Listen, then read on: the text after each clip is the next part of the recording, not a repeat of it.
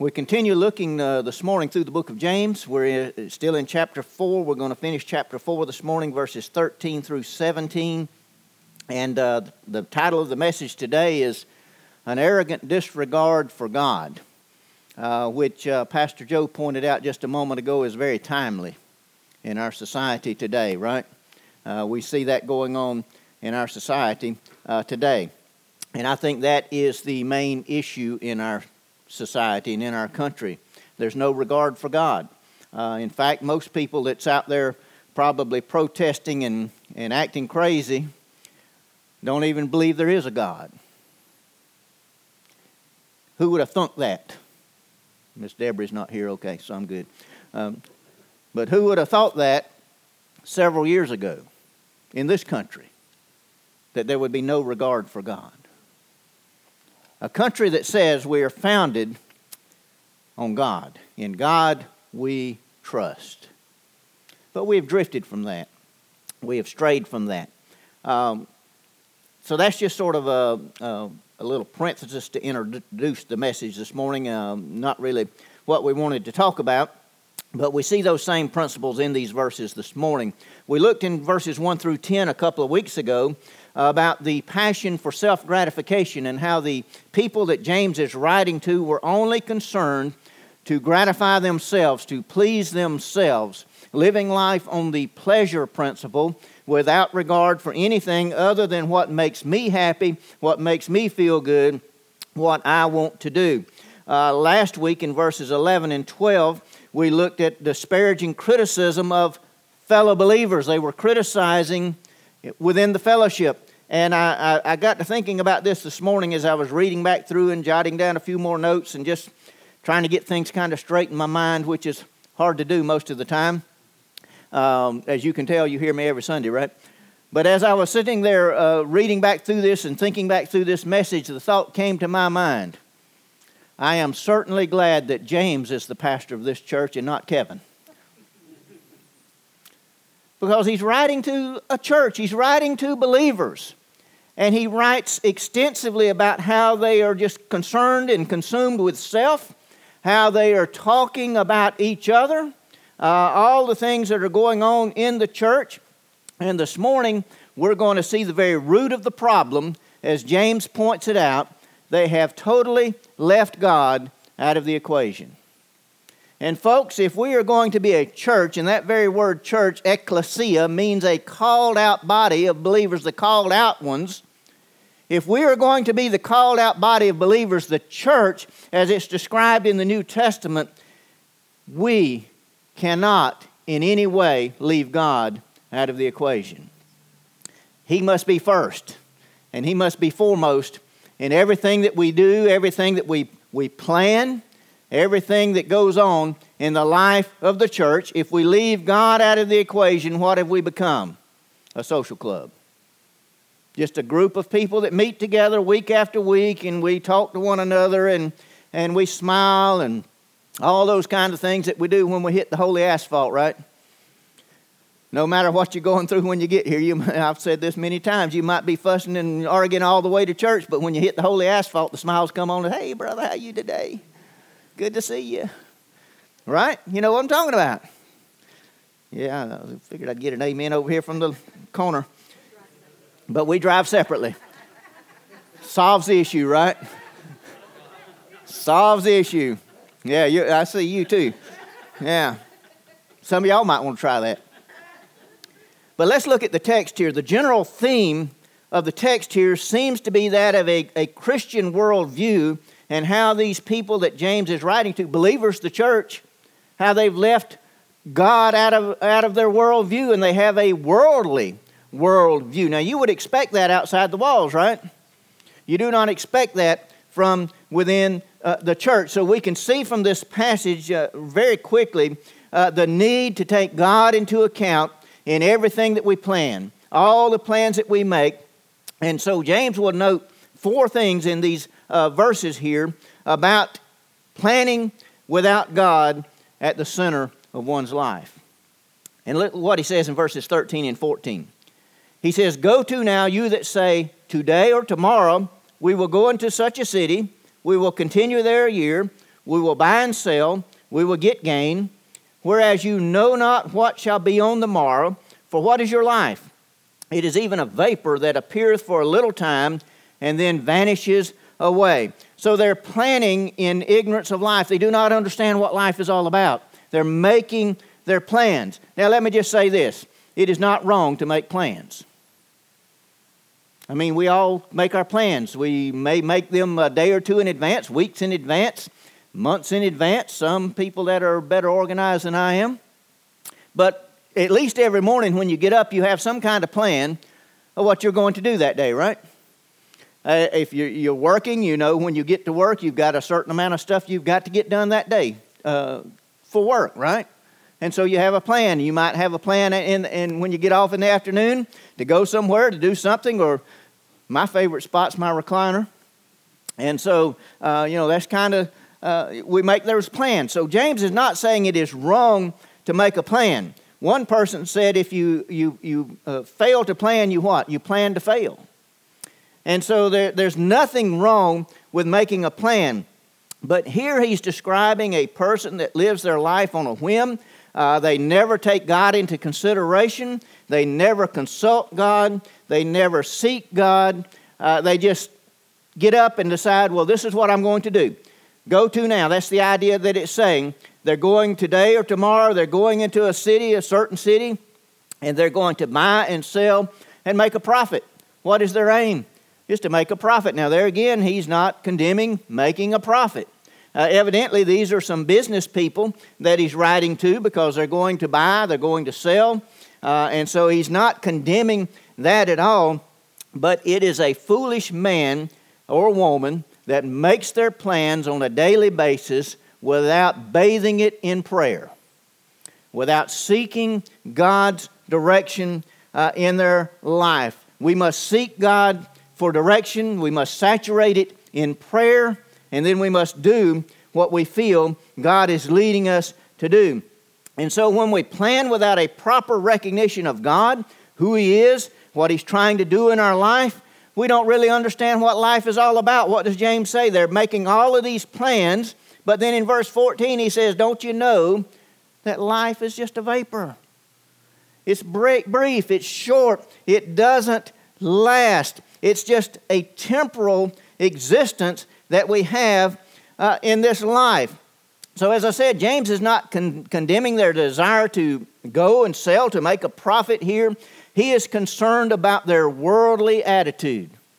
That seems to be what's on their mind to go and to buy and to sell to make money, not to go and, and do anything for God or to share anything about God, but here's what I'm going to do, and here's where I'm going to go, and all of those kind of things uh, that they're talking about here. So the point is, they have left God out of the equation, and he describes their life as a vapor. You get up in the mornings, you see a little bit of fog sometimes. Does it last all day? When the sun comes out, it's gone, isn't it? And so this is what he's talking about the brevity of life. The writer of Proverbs in chapter 27, verse 1 said this said, Do not boast about tomorrow, for you don't know what tomorrow brings. We don't know what the next hour brings, do we? I mean, I've said this many times, you've heard it many times. We're just one heartbeat away from eternity. And we don't know. We don't know. And I'm not saying that to try to scare you, I'm just trying to point out the importance of making God central in your life. And that is what the writer here is getting at, what James is getting at. Over in Luke chapter 12, there's an interesting little parable here that you're probably familiar with uh, here that really, I think, speaks to what James is is talking about here in this passage. Look at what he says in, in Luke chapter 12, verse 13. And one of the company said unto him, Master, speak to my brother that he divide the inheritance with me. And he said unto him, Man, who made me a judge or divider over you? And he said unto them, Take heed and beware of covetousness, for a man's life consisteth not in the abundance of the things which he possesses. In other words, your material possessions is not what life is all about. Yes, they're nice. They're good to have, right? Uh, those kind of things. But that's not what life is all about. And then he explains it here in verses 16 through 21 what life is really all about.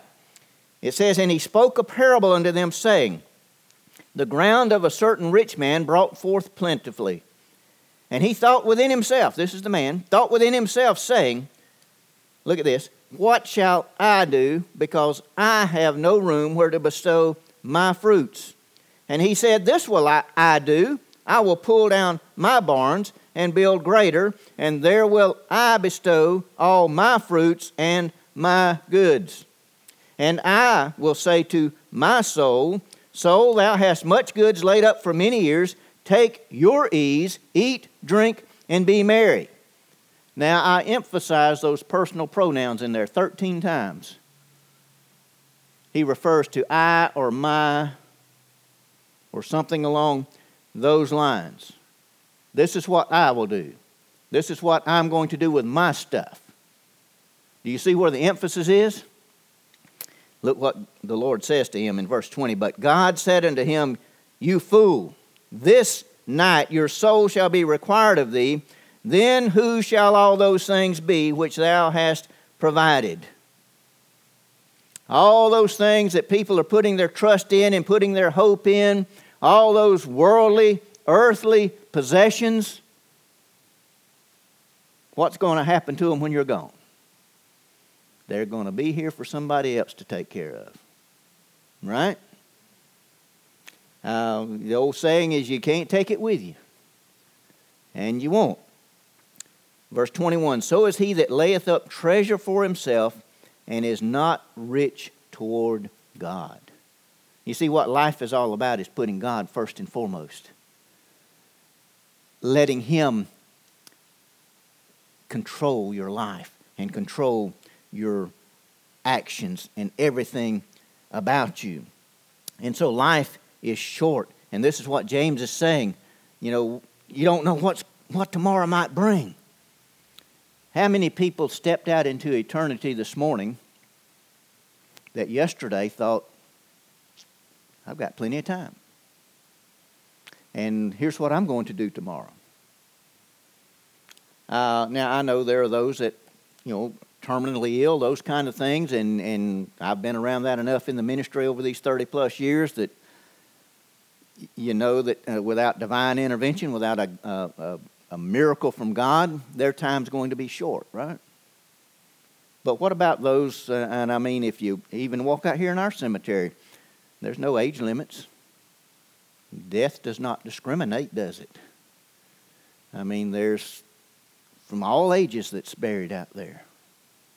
And so we don't know. And, I, again, I'm not trying to scare you. I'm not trying to upset you this morning. What I'm trying to get you to do is to understand the importance of putting God first in your life.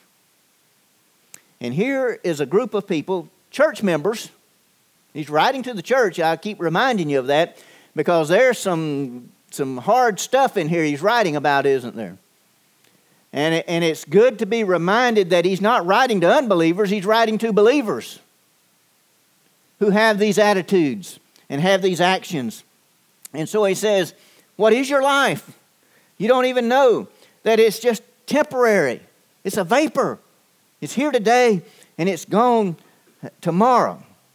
Verse 15, he encourages us here to plan in recognition of God's sovereignty. That means God is in control, God's overall. Nothing takes God by surprise. All of this coronavirus and stuff we're dealing with, God's not surprised by that. It's not like He went, oh, what do I do now? He's got it under control, He's sovereign. Now, what does that mean? I don't know. But I know this He is the Lord of my life. And there's nothing on this earth that I'm going to go through that's going to take Him away from me. And so we need to cling to God. That's what we talked about a couple of weeks ago when we looked at verse 7 and verse 10 of chapter 4 to submit to God, submit ourselves to God, to humble ourselves before Him, cling to Him, lean on Him, trust Him. And so here's what James says we ought to say, this is how we should say, this is how we should live. This is how uh, our attitude should be if the Lord wills. If it is in His divine sovereign plan, we will live. We will do this and we will do that. We should recognize God's will. Now, now he's just described a group of people that just make their plans and they leave God out of the equation. He doesn't tell us what happens to them. He just warns us not to do that because life is short, life is temporal. But then he says we should plan in recognition of God's will. We often ask God, what is your will? And we kind of ask it rather flippantly. And he gives us direction and we say, Well, I didn't really want to do that. I think I'll do this. Do you think God is ever like we are as parents? You know, when your kids ask you a question and you don't give them the answer they want, and they kind of go on and do what they're going to do anyway, and you sit back and you ask yourself, why did they ask me? Been there? You'll get there. Your daddy's saying, yeah. but you'll get there. Because they'll come to you and they'll ask you a question what, what should I do about this? What should I do about that? And we will give them what we think is a, a, a sound response to the question. And you can see the expression on their face. Well, that's really not what I wanted to hear. That's not the answer I was looking for. And they go and do it their way anyway. And then they come back and say, well, that just messed up. And you go, mm, and you want to say, I told you so, right? do we ever do God that way? Do we ever say, God, um, I've got this situation, I've got this problem going on, and I need your guidance, I need your direction. And we begin to read the word, and we begin to pray, and we begin to search, and we seek, and we get an answer, and then we go, eh, well, that's not really what I was looking for. You ever do that? Don't answer that. But if that's what we do, then we're no better than the ones in verses 13 and 14, are we? We're going to go do it our way anyway. And I often wonder if God sits up there on his throne and he says, Well, why did they ask me if they didn't want to know? Those kind of things. I don't know if he does. I, I, I kind of have a, a feeling that he doesn't act that way. Why? Because he doesn't have my little human finite mind that thinks like a human, right? He's God, and He is in control. And so we should always know that God has the right answer, and God has the right to change our direction. Acts chapter 16 is a good example of that. The Apostle Paul. You remember the story there? The Apostle Paul wanting to go into Asia, and he's making his plans to go into Asia. And the scripture says that they were forbidden by the Holy Spirit to go into Asia. And they heard this voice, it says in a vision that Paul heard this voice over in Macedonia saying, Come over here, we need your help. And you know what Paul did? He got on a boat and he went to Macedonia. And that's where he uh, established the church at Philippi. We just studied through the book of Philippians uh, uh, on Wednesday nights. Acts chapter 16 is the founding of the church at Philippi. And you can read that there where it says that they were in the city uh, for several days. And on the Sabbath, they went down to the river and they found some women who were praying. And, and they told them about Jesus. And they came to know Christ and they established a church in that area. And the gospel went forth. Now, think about this. What if Paul had said, Well, God, I know you want me to go into Macedonia, but I'm still going to Asia because that's where I want to go. I, I don't know this for a fact. This is just my speculation, and you can have a different opinion if you want to. But I would think this God would send someone to Macedonia to preach the gospel.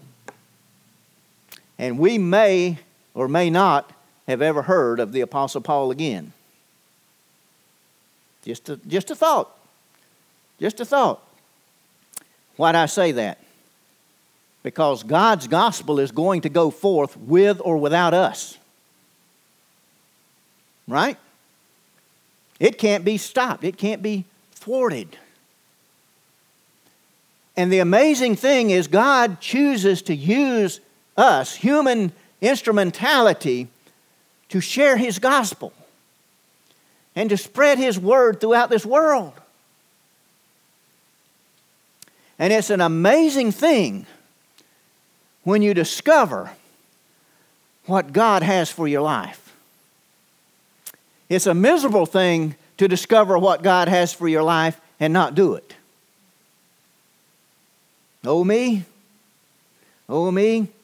And so James here says that we should ask, Lord, what is your will? Now, I, have said, this to you many, many times, and, and every time I think about it and, and, and study about the will of God, I'm reminded of, of Henry Blackaby's Experiencing God study, and, and I don't know if y'all have done that. I think some of you have. Uh, it's an excellent study. But somewhere in that material, Henry Blackaby says this he says, We ask the wrong question when we say, God, what is your will for my life? And when I read that, I thought, huh? What, what's wrong with this guy? But then when I read his explanation, it, it clicked. He said, The right question is this, the correct question is this God, what is your will? Because his whole thesis is that God is at work, He's always at work around us. And our job as believers is to discover where He's working and join Him. Not say, okay, God, you can do your thing over there, we're going to do our thing over here. With or without you, we're going to do it. That's the same attitude that James is writing about here in verses 13 and 14. They're going to do their thing, whether God's going to bless them or not, we're going to do it. And in verse 15, he says, we should seek God. Seek what His will is. He is sovereign, He's in control. He sees the beginning from the end, and He sees everything in between. And He has a plan for your life. Whether you want to believe that or not, before you were in the womb, God had a plan for your life. And you are not here by accident. You're not. And you are not insignificant in God's kingdom. And I want you to understand that. I think that is something that, that some have, have led others to believe through the years. And, and I've seen some preachers do this. Well, you're not called to preach, so you're not up here, you're down here. That's not the way it works in the kingdom of God. God has called you to a specific purpose and a specific task, and He has gifted you and equipped you to accomplish that task for His glory. Now, we're all gifted in different ways, aren't we? Some can preach, some can teach, some can play music, some can do this, some can do that. Everyone, if they are a true child of God, has at least one spiritual gift. Some have more than one. And our job as believers is to discover those gifts, the gift or gifts, to discover what God has gifted us with. And then we need to develop that gift. How do we develop that gift? We develop that gift by studying in His Word, by praying, by seeking Him. If He's called you to it, He's equipped you to do it.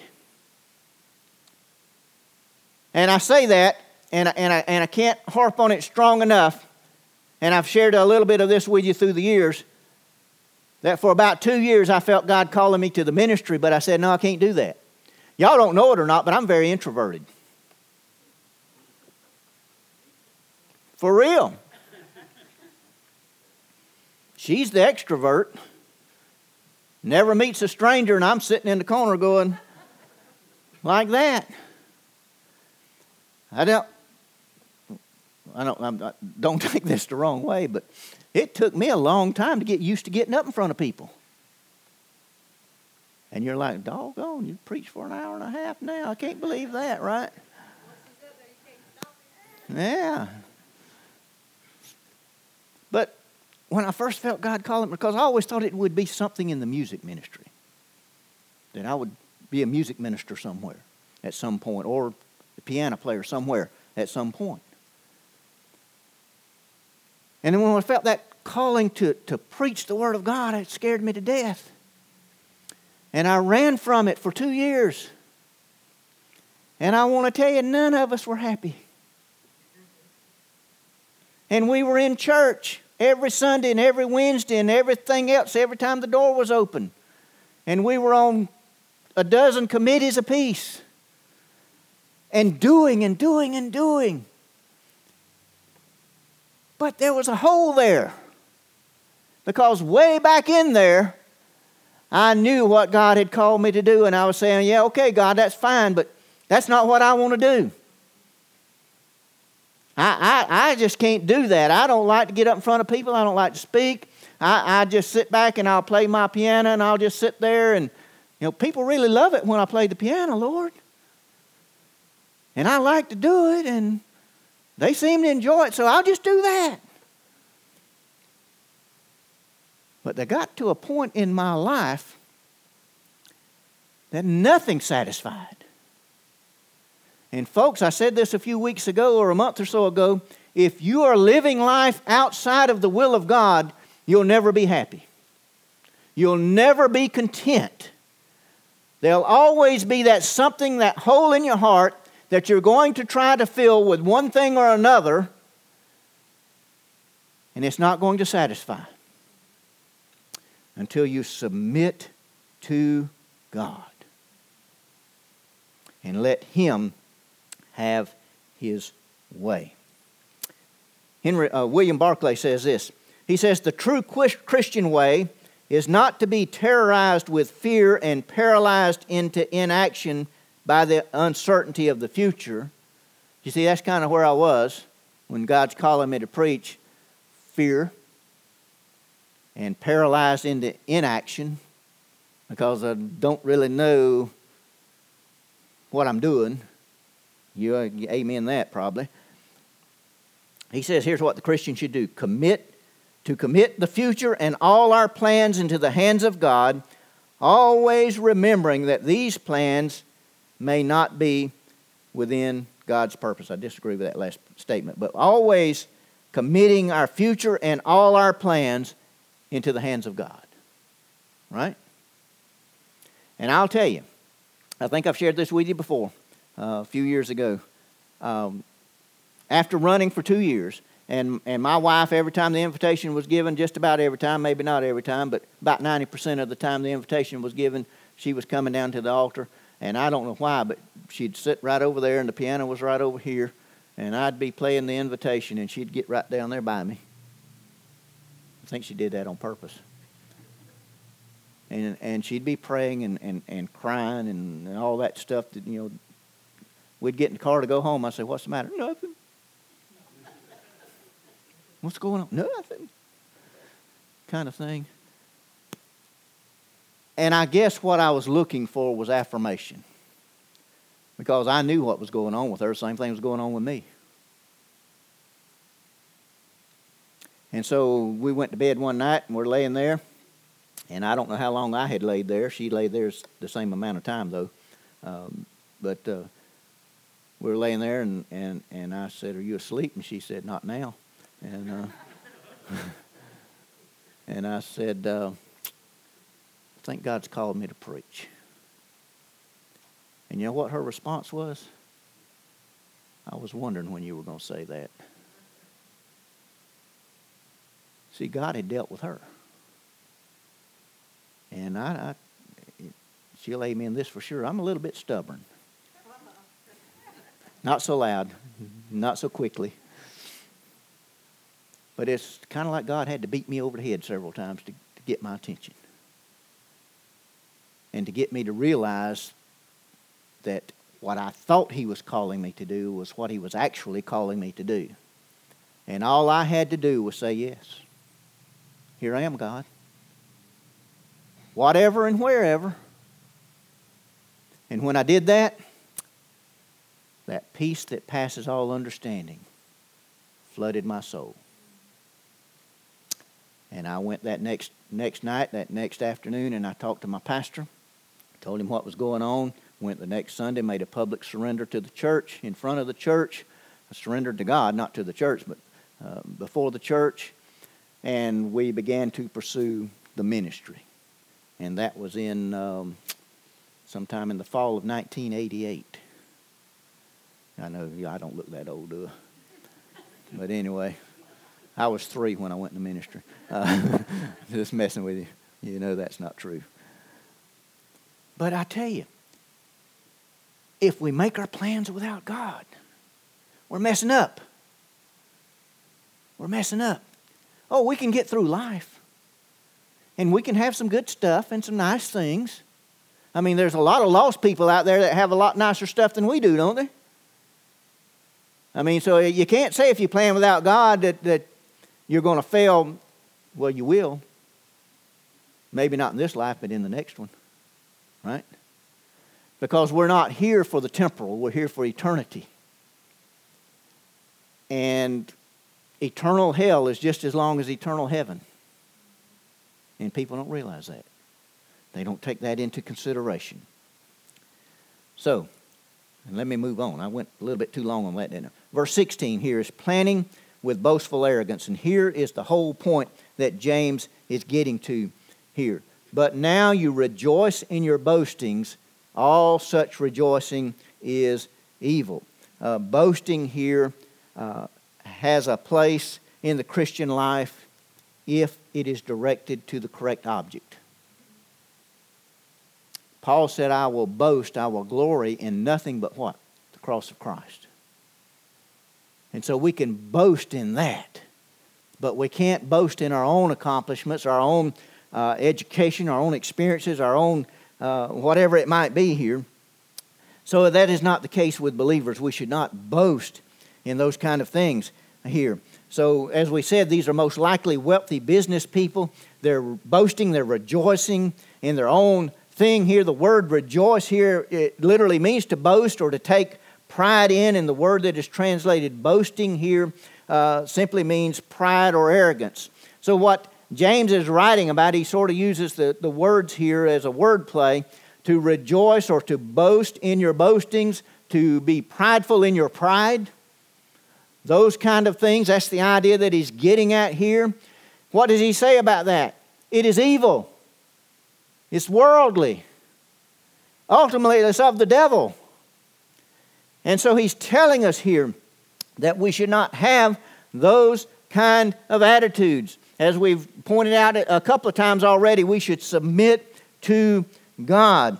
In 1 John chapter 2 verse 16, John writes, "The pride of life is not from the Father, but it is worldly. And when we have pride of life, pride in our accomplishments, pride in what we have done, and we leave God out of the equation, James says that is evil. It is of the world, it's of the devil, and that should have no place in the Christian's life. Listen, when we are proud of our accomplishments, uh, whether they're in the, the secular workplace uh, grandkids. I mean, we're proud of our grandkids, aren't we? We're proud of their accomplishments. There's nothing wrong with that as long as we recognize that God is the author of everything they're able to accomplish. And we give Him glory for it and give Him credit for it. But if we want to take the credit and we want the glory, then James says that's wrong, that's evil. It's of the devil here. So the failure to take God into account, that's the whole issue here that he's talking about. And the whole root of the problem is their arrogance, their pride. It's an arrogant disregard for God. They have no respect for God. There are people in our society today that have no respect for God. I mean, I've, I've told you, I haven't seen it in a long, long time, but I've told you once before about the people that pull in our parking lot and use the restroom right out here on the pavement. Now, when I was a youngin', if I even spit on the sidewalk or on the parking lot in the church, my mom and dad was going to whoop my behind. I saw a video the other day, you may have seen it too, and I think it was a church in New York that was opening their doors for worship service. And this group walked in. I don't have to mention their name, do I? But they walked in and they tried to take over the service, disrupt the service, not using the best language in the world, all of those kind of things. And, and I'm sitting there watching that, not really surprised, but I'm thinking 10, 15, 20, 30 years ago, that would not have happened in America. But that's where we are. That's where we are. Now, I remind you once again, James is not writing to those groups. He's writing to the church. He's writing to believers. And he's saying those attitudes should not be. Verse 17, he talks about planning without doing. Therefore, to him that knows to do good and does it not, to him it is sin. In other words, you seek God, you know what God's will is, you know what God wants you to do, you know what the good is that you should do. But then you say, okay, well, I don't think I want to do that anyway. It's sin. It's a violation of God's will. So it's not enough to know what we ought to do, we must do it. If you do not plan to do the will of God, do not ask Him. Amen? Oh, me? It's just like the, that youngin' I was talking about a while ago, and, and we've got some like that, right? And you probably do too. They want to know what your opinion is, what, what they should do about something, and when you give them that opinion, they don't want to do it. They do their own thing. And this is exactly what James is saying here. You, you know what to do, but you don't do it. It is sin here. And so the good here may be acknowledging our total dependence on God. You see, when you submit yourself to the will of God, you know what you're really doing? You're saying, God, I'm totally dependent on you. I can't do this in my own strength. I can't do this in my own power. I'm just going to surrender to you, and I'm going to submit to you, and I'm going to let you lead and guide, and I'm going to follow. Because when He goes before you, you walk in the power of Almighty God. Do you realize that? The creator of the universe, the one who is in control of it all, and the one that knows the plans He has for you even before you were born. And His plan is not to destroy you, His plan is to prosper you. And that doesn't necessarily mean materially and financially, okay? As it's preached many, many times. But His plan is to bless you in ways you can never understand, in ways that you can't even count. That's the kind of God we serve. And when you trust Him and you follow Him, He will what? Direct your paths. Lean not on your own understanding, but trust the Lord and follow Him. We've looked at this passage. I just want to share with you in closing three attitudes toward the will of God. In verses 13 and 14, in verse 16, we can ignore it. We know the will of God, we ignore it, we don't do anything about it. Uh, there's no evidence in those verses, as I've pointed out, that they even consulted God or sought God. And they just did their own thing. Verse 17, we just looked at it. The second attitude we can have is to disobey it. We know what the will of God is, we know what He's calling us to do, but yet we say no. Why do we do that? Somewhere deep down, some of us still want to be in charge, don't we? We want to have control. But do you realize even when you want to have control, you don't have control? God can take you out of here just like that. Or God can extend your life. Hezekiah prayed for an extension of life. God gave him 15 more years. That's the kind of God we serve. Or, as we looked in verse 15, we can obey. So I don't know where you are today in your walk with God. I don't know what God is calling you and leading you to do. But I do know this He's calling you and leading you to do something. And my challenge to you today is be obedient. No matter the cost. You remember those 12 disciples when Jesus called them? What did he say to them? Two words follow me. And you know what they did? The Bible says they left all and they followed him. And some of them experienced a, a horrible death because of their commitment to Christ. Being fully and totally committed to Christ does not mean an easy road in this life. In fact, it may be more difficult. But you know what? Joy comes in the morning. And joy and eternal life with Jesus Christ our Lord and Savior awaits those who are faithful to Him. Father, we thank you for the time we've had to share your word today. We thank you for these that are here, those that have listened through Facebook. And Father, we pray today that we would take this challenge. Father, we would apply it to our heart, we would apply it to our life. Father, that we would be totally and wholly committed to you. Father, that we would submit our life to you, to follow you wherever you lead. And Father, we pray right now that uh, you just speak to our hearts and our lives, that you direct us, that you give us clear vision, that you give us clear direction. And Father, as we continue to navigate through this pandemic, help us as the spiritual leaders here in this place to make the best decisions and the decisions that would be in accordance to your will Father, that through it all, we might bring glory to your name. And it's in the name of Christ we pray. Amen.